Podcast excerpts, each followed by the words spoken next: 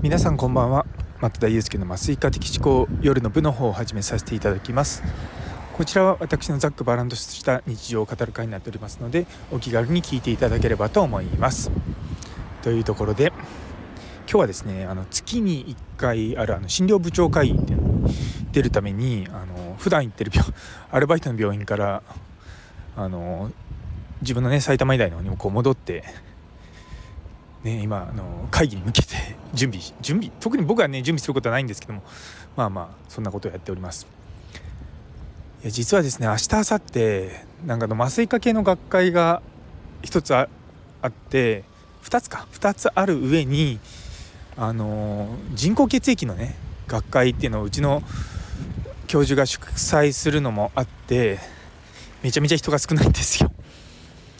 なのでねまあいろいろとこうマンパワーをですね集結しながらなんとかのやりくりをしてるんですけども。あの他のね外科系の先生方だといや今回は学会なんであの今週末学会だからあの緊急オペあのじゃなくてオペは予定のオペゼロです。ってできるんですよ。まあ、極端な話年あのまあ、12回とかね毎月そういった学会でオペの件数減らしますって。まあねの OK っちゃ OK なんですよねでも麻酔科はその手術室を回さないとですねかなり病院の利益が下がっちゃうんですね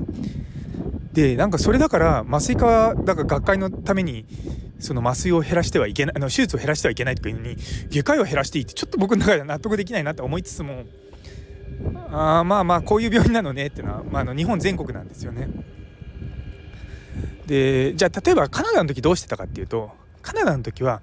もう普段からマンパワーがいたんですよ。でこの時期は夏休み取らないでねって言われる言い方をされるんですね。だからその何て言うかな根本的な考え方とかもう人がいるからまあ向こうは成り立ってる部分もあるんですよね。でもそれでもちょっとなんか減らしてたのかな？いや減らしてはないな。うん、そう普通に学会だからって言ってな何人かの先生がいないってだけで,、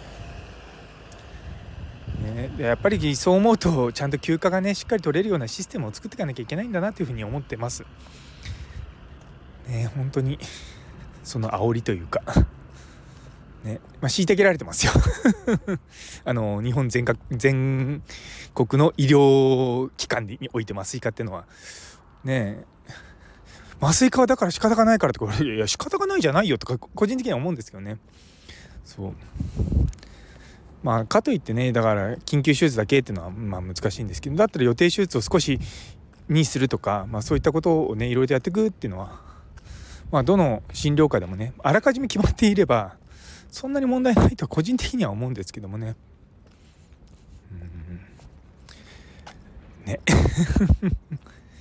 まあとはいえですよ。まあなるようにしかならないと思ってですね。まあ毎日コツコツいろんなことやっております。今あの病院の周りをですねテクテク歩いてるんですけどもなんか最近こう季節的にあの焼け旗をする 季節になってきてそうなん結構焼けてるんですよね。本当に病院の周り何もないんですよ。本当田んぼ？田んぼというか、うん、畑ばっかりなんで。東京からね1時間ぐらいでこんなのんびりとした ところに来れるのはなんかすごいなって個人的には思うんですけどね。あのさっき実はうちの救命の先生と、まあ、ばったりと会ってあのこの前ね燃えた炎上したツイッターの件であの病院の方からもうアカウントを削除しなさいっていう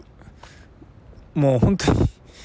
ものの理解をしてない人たちの意見でいや別に停止すりゃいいじゃんって個人的には思ったんですけどもう完全に削除しなさいって言われてそのアカウントそのものが削除されちゃったんですよね。いやもったいないなと思うんですよ。フォロワー4000人ぐらいいるアカウントって、まあ、正直な話めちゃめちゃ価値があるんですね。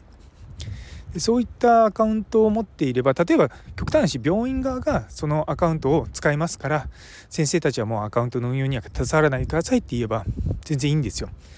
またあのツイッターの名前変え変えたりとかでもそれでもいきなりその4500人スタートのアカウントになるのはめちゃめちゃ強強なんですよね。だからやっぱそういうところのセンスがないって言い方変ですけども感覚がうんいまいちなのかなって って個人的には思いますやっぱなんだろうなマーケティングとかそういったのって本当大学病院って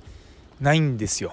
っていうのは大学病院っていうだけで患者さんも来ますし外からの、あのー、なんだろう大きな病院からあとクリニックの先生から紹介していただけるんですけどもちゃんとマーケティングをすることによってその病院が求める患者さんが来るようになるんですよね。そう何でもかんでもやるっていうんじゃなくてその病院が求める姿求められてるその国国というかさ、まあ、その地域にねそうそういったことをねちゃんとやっていけばいいんだけども まあまあそもそもマーケティングの間の字もねちゃんと勉強していない方々がそのマーケティングというか、まあ、医療の病院のねこう何て言うのかなこう広報とかに携わってるんで非常にもったいないと思います。そう私あの酸化麻酔学会という学会の、まあ、広報委員長をやっているのもあってやっぱりすごい その広報とは何かとかマーケティングとは何かとかそういったのをまあ日々考えていろいろとやってるんですよね。まあ、極端な話この学会とかでもねスタンド FM みたいなものをやるっていうのは僕はすごくいいと思うんですよ。うんなんだろう学会員の中でのコミュニケーションがより円滑になるだろうし年に1回しか集まらない学術集会がより盛り上がる場所になると思うんですよね。で今その学会だとあの動画配信はしてるんですね。でもやっぱ動画配信って一方通行なんですよ。で生の声というかやっぱり編集されてる声になっちゃうんですよね。どうしても綺麗に作ろうとするんでスライドもあるし。だからねなんか本当はね学会の音声配信とかやったらどうなんだろうな。あのー、あれがやってんですよ。アメリアメリカじゃないかな。アメリカか。アメリカの患者安全のと麻酔っての学会があって。でそこの学会がですねポッドキャストを使ってるんですね。僕結構のちょいちょい聞いてるんですけどもあそこはまあ TikTok やったりとか SNS の活用をうまくやってるんですよね。やっぱり対象が世界なのでそう日本だけじゃないっていうところはすごく強いしそなあれは僕はうまい戦略だなと思って見てます。何年かしたらしっかりとしたものになると思うんですよね。あのまだそういったのを医療関係の学会がやるっていうのは流行ってなくてだから今が X なんですよ。今ようやくその、ね、文字での SNS と、まあ、一部でインスタグラム。ただインスタグラムはどうしてもやっぱ患者さん向けのことが多くて。そこどうしていくかなんですよねって思いながら やっております。というところで、えー、最後まで聞いてくださってありがとうございます。今日という一日が皆様にとって素敵な一日になりますように。それではまた明日。